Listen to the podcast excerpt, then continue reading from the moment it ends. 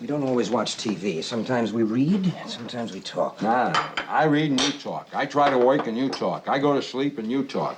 Got your life arranged pretty good, but I'm still looking for a little entertainment. What are you saying? I talk too much? Nah, I'm not complaining. You got a lot to say.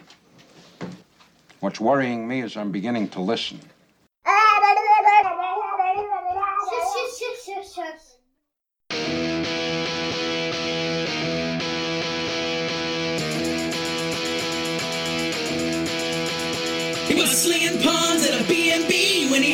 Epiphany. And they complained about time too about not playing D&D. It was free for all, and I heard him say he thought my Borderlands. But just sit back and let Spencer do his trick, cause you're incapable hands.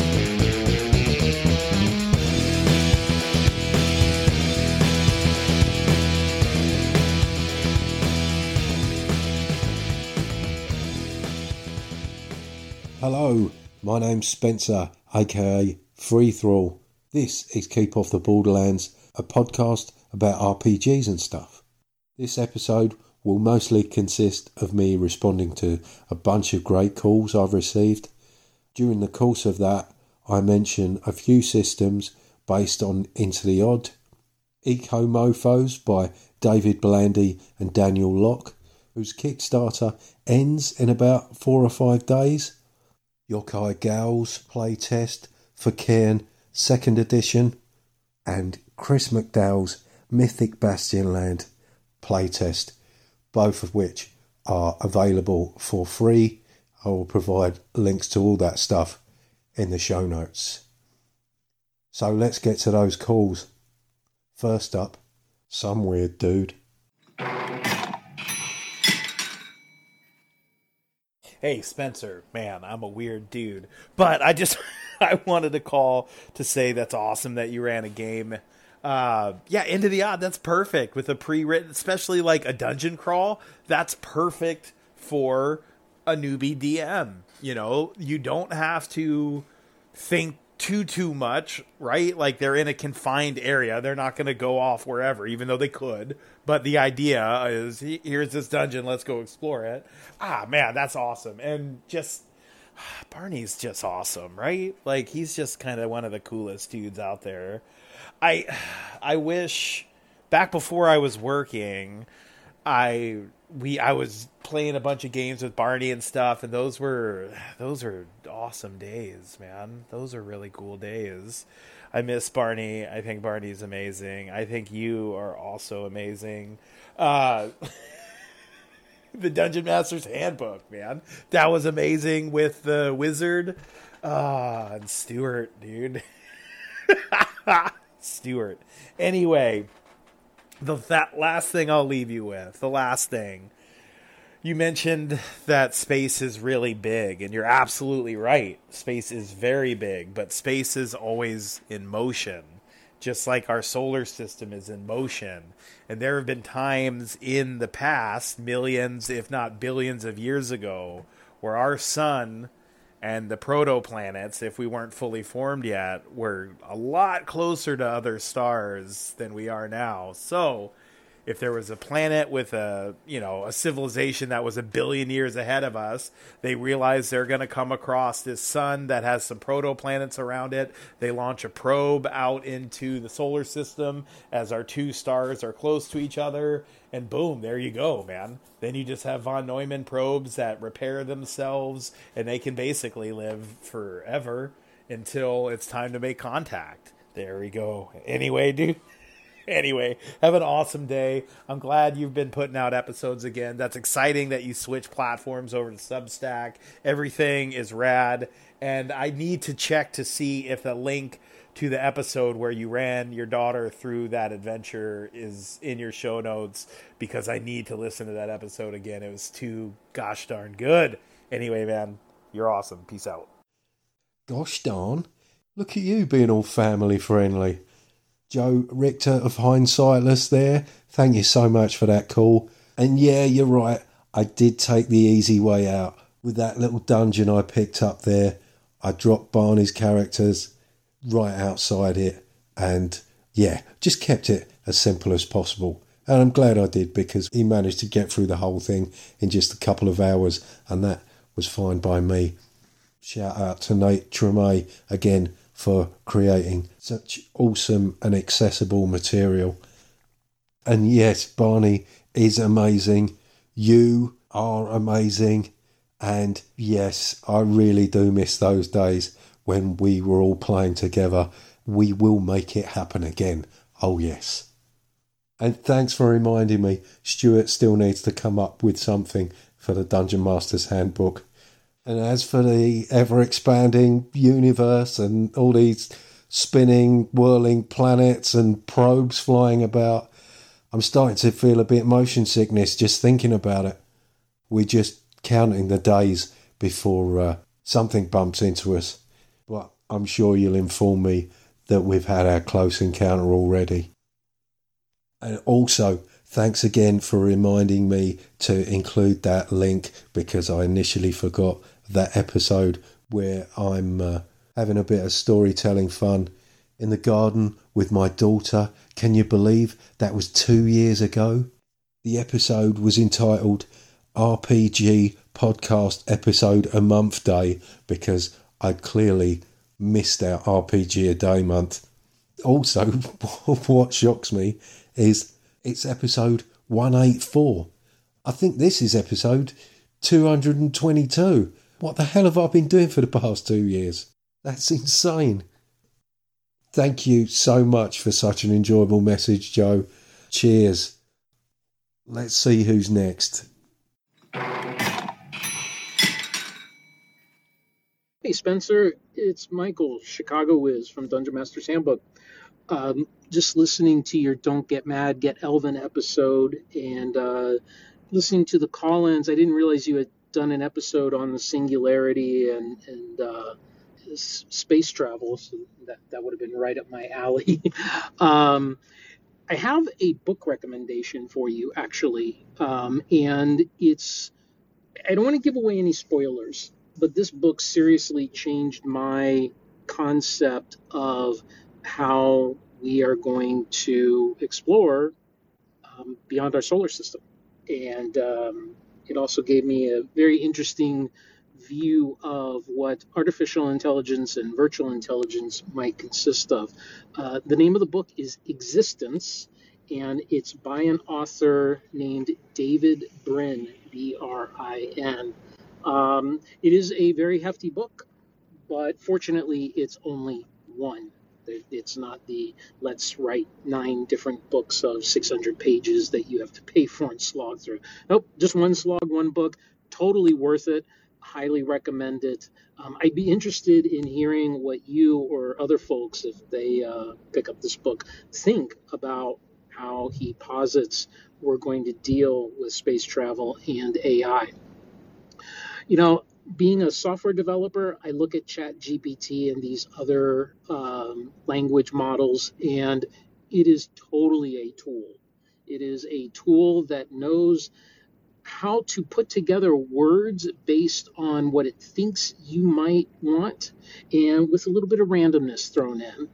And, you know, yes, it can be used for certain things, but not very well yet. And I think that there's a lot uh, that needs to happen before we truly do get to virtual intelligence and artificial intelligence. But we'll see. Uh, climate change is roaring at us like a uh, like a freight train, and I gotta wonder if these tools might help us, or if we might find it's too little, too late. Who knows? Anyway, I'm gonna continue listening. Good work as always, and uh, game on. Thanks, Michael. Michael Shorten there. Chico Wiz, or Chicago Wiz, if you're not into the whole brevity thing. The man responsible for the Dungeon Masters Handbook. And, um, yeah, I can see why you might have thought I did an episode on the singularity and space travel. I would imagine probably Joe Richter's messages gave you that idea. I didn't actually do an episode dedicated to those subjects in particular. I was kind of talking around the subject of AI, speculative future and different approaches to that, mainly in association with a couple of games. I've been looking at Mail Order Apocalypse and Eco Mofos, which resulted in me getting all kinds of interesting feedback. Thanks for the book recommend. Certainly sounds interesting.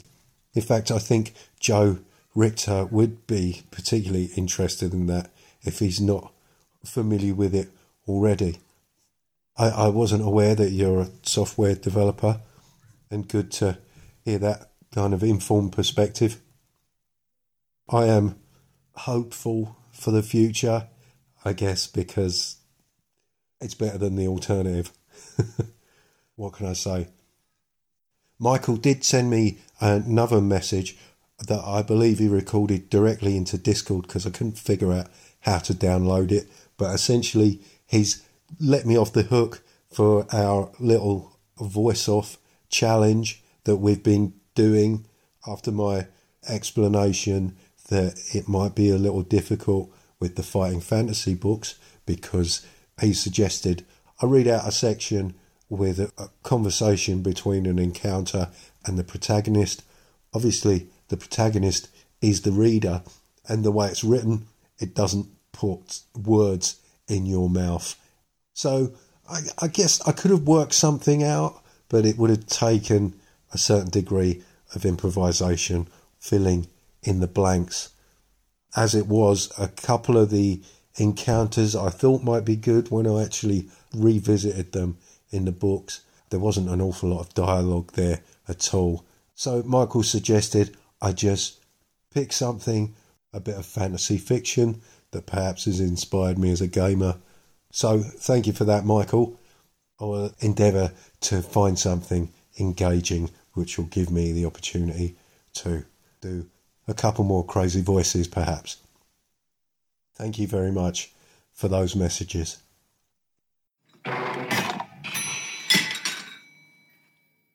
Hey, Spencer, Jason here. Just wanted to respond to Karl's calls.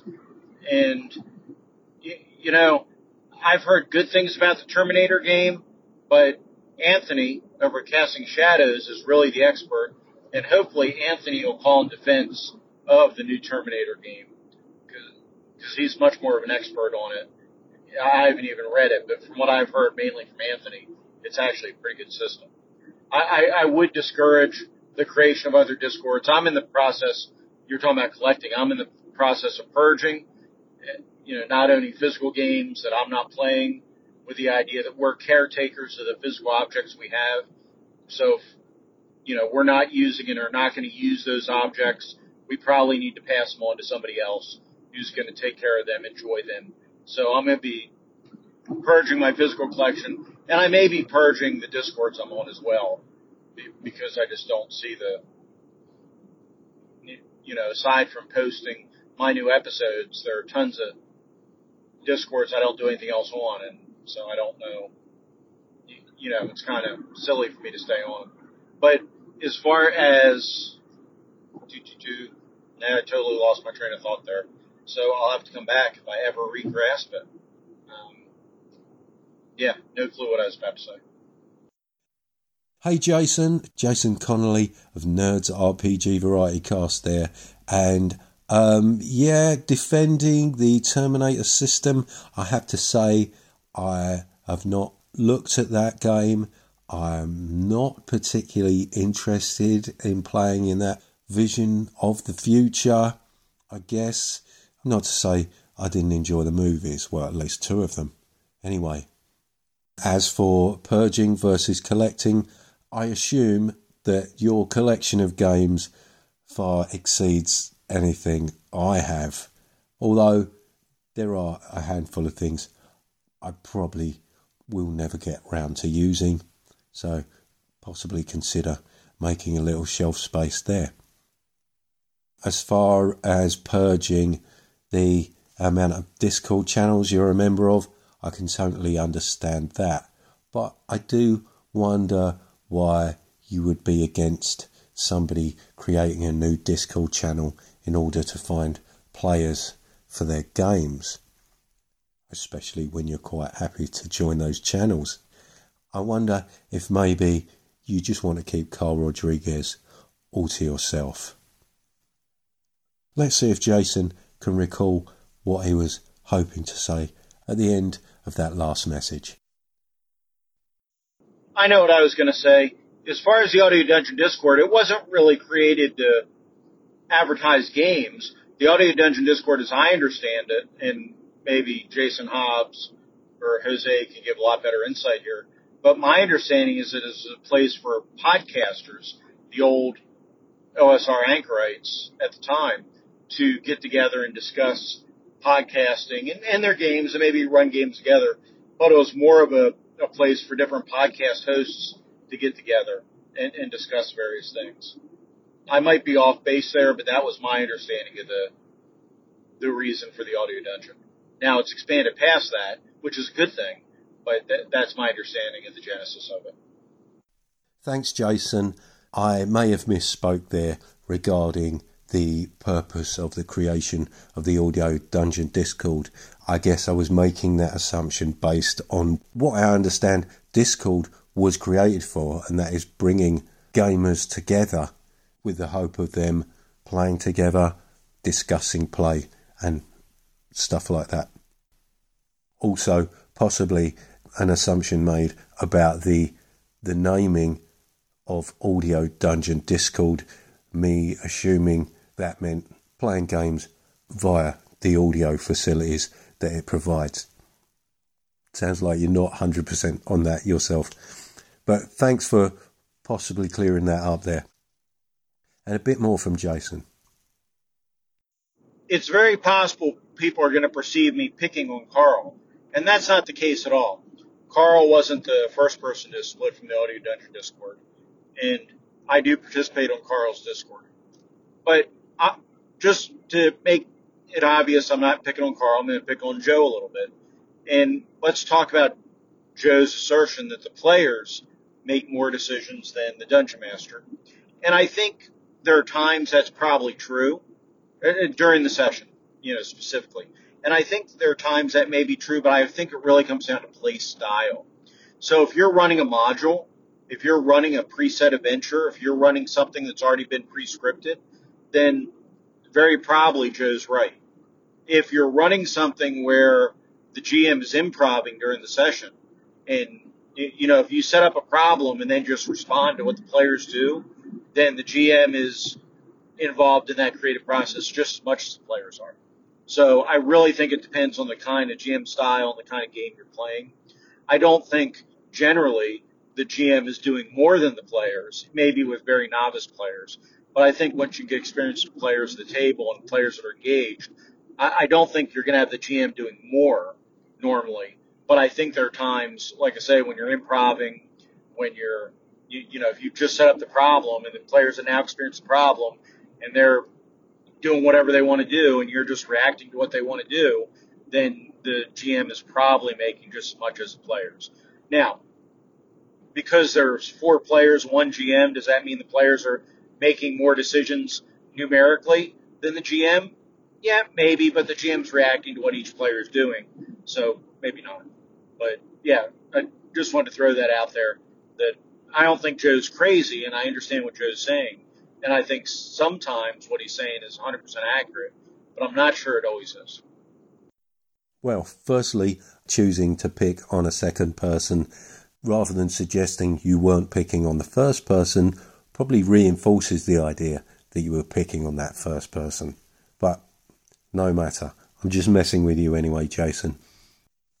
Um, yeah, I think that's that's a fair assessment. I don't think there's much that Joe would disagree with there. I know Joe favours modules when he's playing Pathfinder, that is. I wonder if he feels the same about playing Beyond the Wall, a game that's much more improvisational from the GM's point of view. I recently played in a series of games run by Safer, Safer Fantasy Crafting, and he expressed that due to our choice of actions, he was having to make up a lot of stuff on the fly, and I think he did find that extremely challenging, although you wouldn't have known that playing in the actual game because he certainly didn't sound remotely flustered. And I think I can speak for all the players when I say that it was a thoroughly enjoyable game. So, um, yeah, I don't think there's anything I can add or need to add there. And there's one more message from Jason. Hey Spencer, just listen to your last episode, Mad God, and don't get mad, get Elven. And you know, it's interesting. If you go to YouTube, you'll find tons of GM kits and, and emergency kits and different terms for it, where the idea is if they're out and about and they get called on to run a game, that they'll have everything they need. And it's really interesting to see what people put into there. But of course, and even Colin's talked about this in the past, where you know he has his notebook back in the day. He'd have his his, his little kit with his you know, Tunnel Goons printed out and Knave printed out, things like that that he could reference. And in your case, you're probably not going to be just wandering around out in public and get accosted and have to run a game. But the idea of having something handy at home is, is an interesting one. And whether it's a file folder on the computer or you print it out and put it in a binder and having sitting there on the shelf just pull off. Just some pre-made adventure seeds or at least some tables to generate those seeds, or you know pre-made rooms like like you played with Barney. And I, I think that is really useful to have something that on spur of the moment, if somebody said, "Hey, I need you to run a game," that within five or ten minutes you can get started. I, I think that's a good tool to have. Yeah, thanks for that, Jason. That certainly is something I need to consider. Not that I haven't previously considered it, because I do have folders on my computer full of tools, little pre made dungeons, and random tables and all that. The problem is, I need to do a little bit of purging there myself because I've got so much material in those folders that they're no longer useful as something I can quickly open up and reference. So uh, yeah, I need to I need to go through that stuff. Maybe pick out my favourites, the stuff that I think is going to provide the most use. As for something which I think certainly I know Colin Spikepit Green has in his collection, Maze Rats. Whenever I see people who've put together a little kind of emergency kit of DM tools, Maze Rats is in there time and time again. So, yeah, I think that's certainly something that I'll be including in mine. Thank you very much for those messages, Jason. One of the reasons I picked Into the Odd for that little session I did with Barney is because that is a rule set that I have to a certain degree managed to internalize. So I didn't really have to reference anything there when I was running the dungeon. As I say, I reached for the Cairn bestiary because that's a basic fantasy bestiary that statted for Into the Odd. And directly beneath that was Nate Treme's Barrow of the Elf King, which, on reflection, I think I'd specifically left there because I'd heard Yochai Gal, the creator of Cairn, talking about the fact that he'd used that particular dungeon several times for introducing people to the game, and it was kind of his go to starter dungeon. And that leads us quite nicely into the next message. Hey, Spencer, this is Karl here calling again. So I hear you talking about Into the Odd, and then I guess you played a fantasy version of Into the Odd. Is that Knave or Cairn? I saw that We Deal in Lead, which is a game I'm interested in playing or running, which is based on it's based on sort of the Dark Tower Gunslinger by Stephen King, and it seems to be also based on that Into the Odd Knave Cairn chassis. So, what is the appeal of those games I've never played versus like BX or other, in my opinion, simpler uh, games that can I guess, what is it, the word, um, simulate like a fantasy setting. What is the appeal of Into the Odd versus like Traveller, another classic, in my opinion, simple game uh, that um, mirrors or simulates a sci-fi game. I was just wondering. I'm not trying to be like contentious or uh, what about it, but um, just wondering because I want to learn how to play those games, at least one of them, uh, in that sort of series. All right, thanks. Hi, Karl.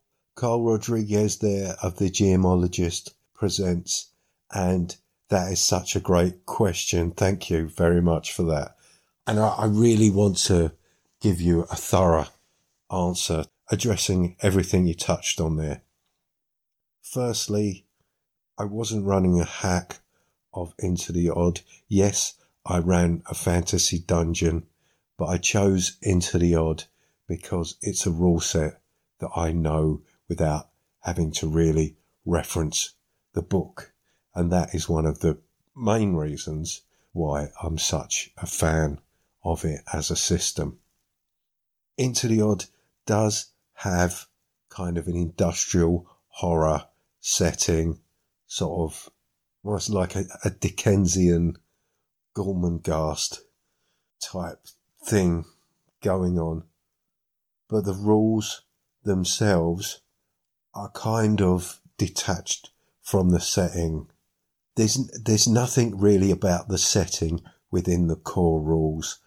The core rules essentially suggest what activity you'll be getting up to when you're playing the game, and that primarily is dungeon crawling.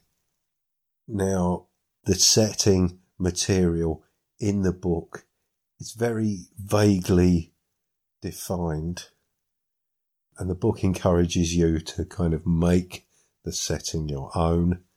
A lot of it is implied through equipment lists, the arcana, the magical items.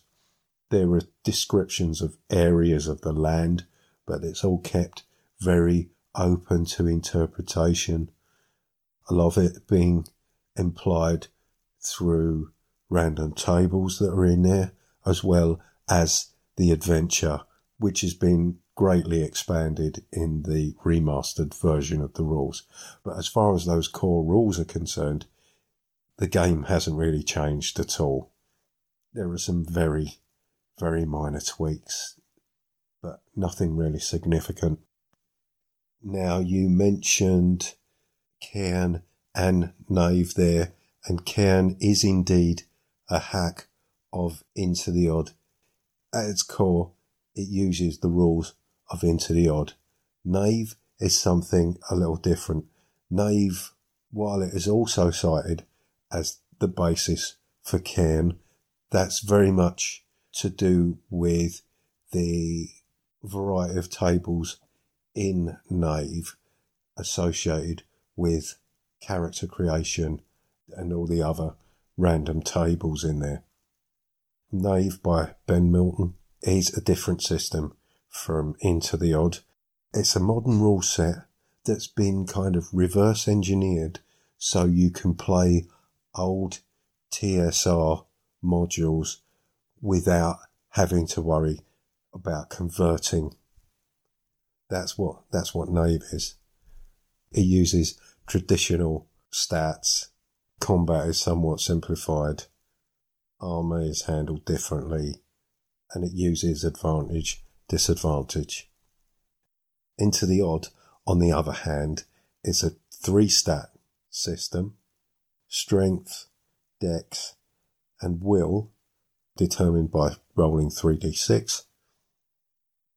Will essentially being your ability to keep cool, calm, and collected. The traditional mental stats of wisdom and intelligence have been removed because Chris, Chris McDowall, the creator of Into the Odd, wanted to emphasize the player skill aspect of play. Basically, these stats represent saving throws. you get D6 hit points. I say hit points, it's HP, but it stands for hit protection, which is essentially your ability to defend yourself. There's no to hit rolls in this system. You are rolling saves and you're rolling damage, and that is all you're rolling. So when you're being attacked, damage is dealt, but it's not really damage because as your HP drops, that's your defenses being worn down. And damage only really occurs once you've got to zero HP, and then the damage starts reducing your stats. Now, you don't have much HP, but that's not a big deal because as soon as combat's over, you can have a short rest, refreshments, and restore all your HP. There are rules about being over encumbered or being deprived, haven't got food or you haven't slept, which essentially means you're not in a position to sufficiently defend yourself. So HP is forfeit. As far as armor's concerned, players have either one or two points of armor, and this is basically deducted from damage rolls. Armor is capped at three, nothing has more than three armor. And that basically is all there is to it. There's not a lot about procedure. There's a lot of great advice for running the thing, but Chris doesn't really talk about procedures, and I would say that is my only real criticism. But it's very easy to implement your preferred procedures from wherever. Another reason I really like Into the Odd, one of the few rule sets where I've read the rules, which basically take up four pages of the book. One of the few games that I can understand from reading its rules. The majority of rules I feel that I don't really get until I get the opportunity to play. I like the way Chris writes. He's very concise and he's very to the point and he tells me just what I need to know. That's how I feel when I read his stuff. He does a blog, he does the Bastionland blog, and I really appreciate the way he designs his games. Essentially, it's this sort of, I may have said this before, it's this kind of Jenga approach to game design where he puts things in place and then he removes bits one by one to see what needs to remain in order for the game to still stand up. Now, Into the Odd is called Into the Odd. The ODD comes from the fact that it was originally a hack of OD&D, original Dungeons and Dragons. But there's so much stripped away from it that you wouldn't really know that. There are hacks of Into the Odd. Cairn, for example, Yochai has just released a free playtest for the second edition of Cairn. As I understand it, the rules remain pretty much the same, but he's introduced backgrounds, much in the way they are presented in Electric Bastionland, Chris McDowall's follow up to Into the Odd. Now, as far as I understand it, Cairn was Yochai taking into the odd and turning it into something that would lend itself to playing in a setting much like Dolmen would, giving it a folklore fantasy flavour. And he is leaning more into this with the second edition. These backgrounds obviously adding to the flavour of the world, and they are really flavourful. Lots of fun stuff going on in there. Immediately wanted to roll up a party when I looked at them, and well, a little more about that later perhaps. So, why am I more drawn to these games than, say, BX or other simpler games? Well, it's for that reason, for the fact that I found Into the Odd so easy to understand. I'm a fan of BX, you know, and OSE. I love those books. But for me, I have to say, there's still too much going on in there subsystems and fiddly bits. You know, personally, don't mind a bit of hand waving. So I've got I've got nothing against any of those other rule sets. Traveller, for example, Traveller's a game I'm really interested in. It's something that I looked at back in the day, but to me, it looked like a maths book. And I think I was just put off by its presentation without actually finding out what it was all about. And even later, looking at the rules, it was one of the things that inspired me to create my own 2d6 system because I could see there was a simple system in there, but there were lots of tables and other information, and I really found it difficult to find that simplicity in there. So that inspired me to create Osseous, which uh, is now kind of mutated into something I call Pith. Still a very simple 2d6 system.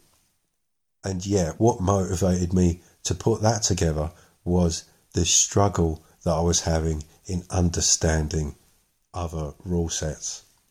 Like I say, I don't doubt for a second that if I sat down and played Traveller for any length of time, it would click for me. And I, I find that's true for most games, even if they are rules light. So, you know, that's why I gravitate towards Into the Odd and the games that built off that chassis because that chassis just clicked for me. You mentioned We Deal in Lead, and I know there's been a lot of talk around that having rules added to it that some people have struggled with. There's been a bit of debate around the gunslinger aspect of it and whether that captures what a gunslinger is all about. I don't really know because I haven't really sat down and looked for the rules myself. But as with some of these games that are based on Into the Odd, some creators have chosen to stick very close to those basic rules, just tweaking them, renaming stuff. One of the first versions of Into the Odd I played was run by Dave Aldridge, and it was a sci fi version. It didn't change any of the rules, he simply came up with sci fi equipment, a sci fi background, and yeah, that was really enjoyable, worked really well. Some people have taken the Into the Odd chassis and bolted all kinds of things onto it. Interestingly, there's a Kickstarter going at the moment, Eco Mofos, which I've spoken about many times. That was based on a game that Chris McDowall is working on called Mythic Bastionland, and the Eco Mofos version has incorporated things from Mythic Bastionland that Chris has already decided to remove from the playtest document. The chassis is becoming something that may look very different from Eco Mofos. Thank you so much for that call, Karl. I didn't feel there was anything contentious there. I know you're simply interested in what draws me to those games, and I clearly enjoy talking about it. So, uh, yeah, thank you for giving me that opportunity. Cheers.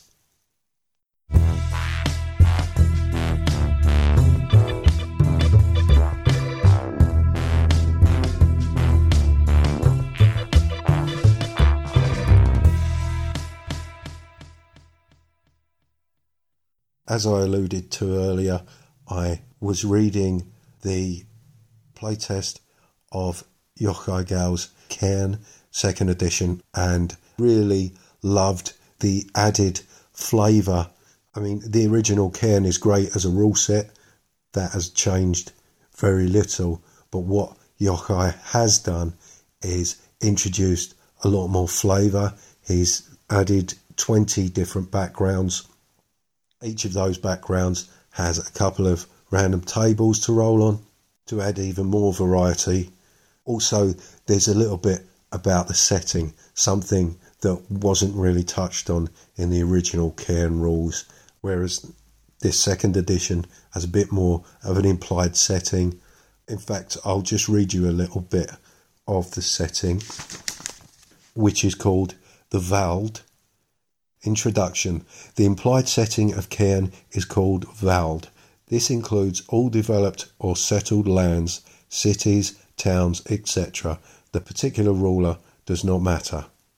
The woods surrounds and divides the kingdoms and includes anyone or anything that has not yet sworn fealty. The woods is not one forest, but all forests. The roots is a realm of mystery and horror underneath and does not care for the petty divisions over ground. Then he expands on the woods. Any land beyond the control of the noble, a city or a town, typically wilder and less civilized, all forests are considered part of the woods, no matter how isolated. The woods are populated by creatures far stranger and wondrous than humankind fae, demons, witches, werewolves, even talking plants and animals. They do not appreciate the loss of their home due to the encroachment of natural progress either. The denizens of the woods are fiercely independent, believing they are subject solely to the rules of the woods and no other. Its fierce nations, wild tribes, and unrelenting elements have kept armies and scouting parties at bay for now. The roots, remnants of the old world, its labyrinthine hollows stretching for immeasurable distances deep underground, connecting the sewers of the cities to the far flung ruins. Entrances to the roots, called gates, are scattered across the land and are usually protected or shrewdly hidden. Only the brave or foolish have dared enter the roots in search of forgotten relics or powerful spell books. The few that return whisper of unspoken terrors guarding those lost treasures. Folk tales recount that travelling through woods bends the nature and order of things. Stories tell of adventurers lost for centuries in the depths, only to emerge again, claiming only a few hours have passed. Others have claimed to make a week long journey above ground is just one day travelling in the tunnels beneath. Very flavourful. I think you'll agree. That's going to be expanded upon as this playtest develops.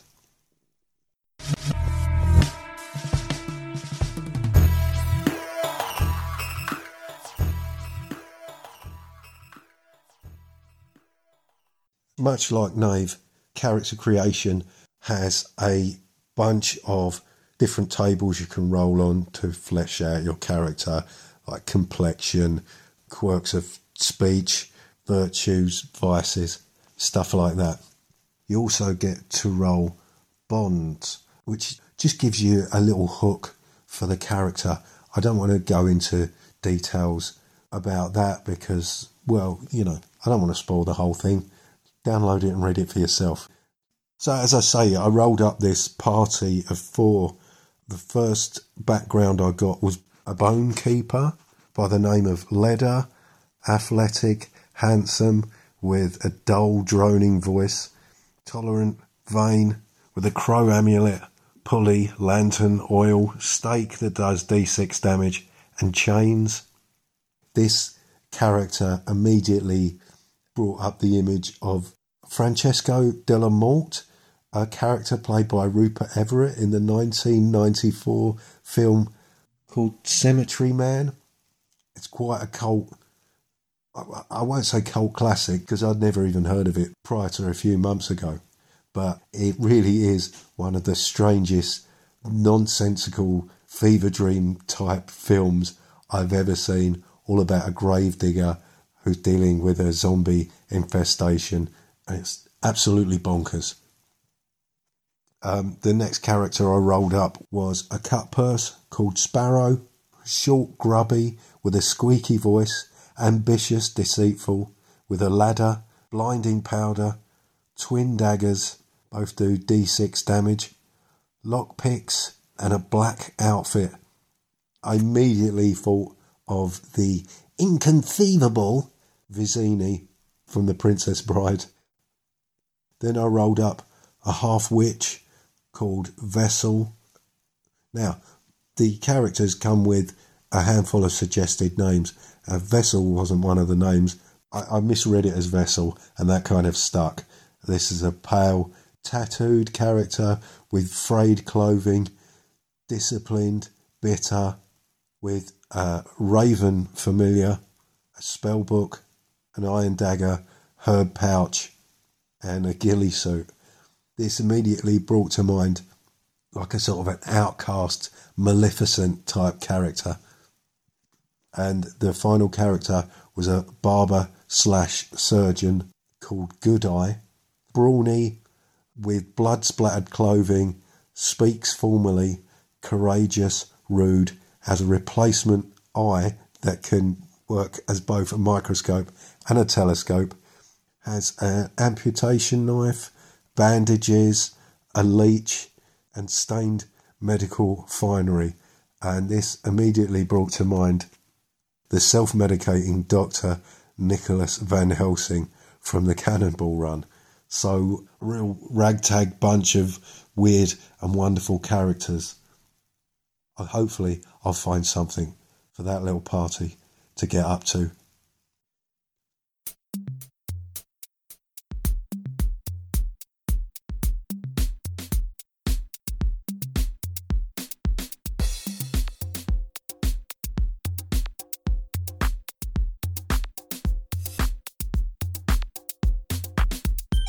That's quite enough from me.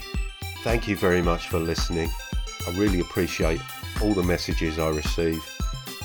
If you'd like to contact the show, you can leave me an audio message via speakpipe.com slash keep off the borderlands, or one word.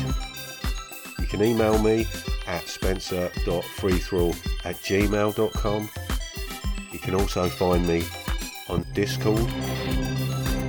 I'm on Twitter and Instagram at freethrow.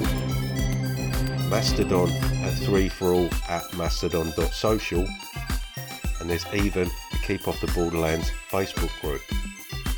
And you'll find links to all those things and more at freethrow.card, that's with two R's, co. You can hear me in actual plays on Grizzly Peaks Radio. And you can sign up to the Stochasium, my Substack newsletter. And I've also started putting stuff up on YouTube. If you'd like to support the show, you can at ko-fi.com slash freeforall. There's my itch page, or you may even want to give the show a review.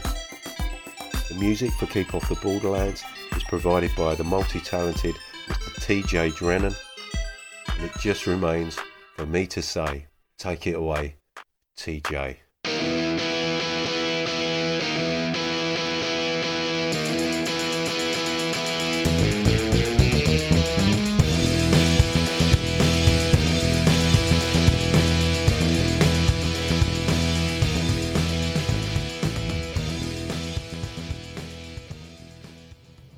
Warning if celebrating the sound of dice hitting the table and pondering the meaning of the many acronyms within your player's handbook doesn't cure that burning sensation, please see your doctor.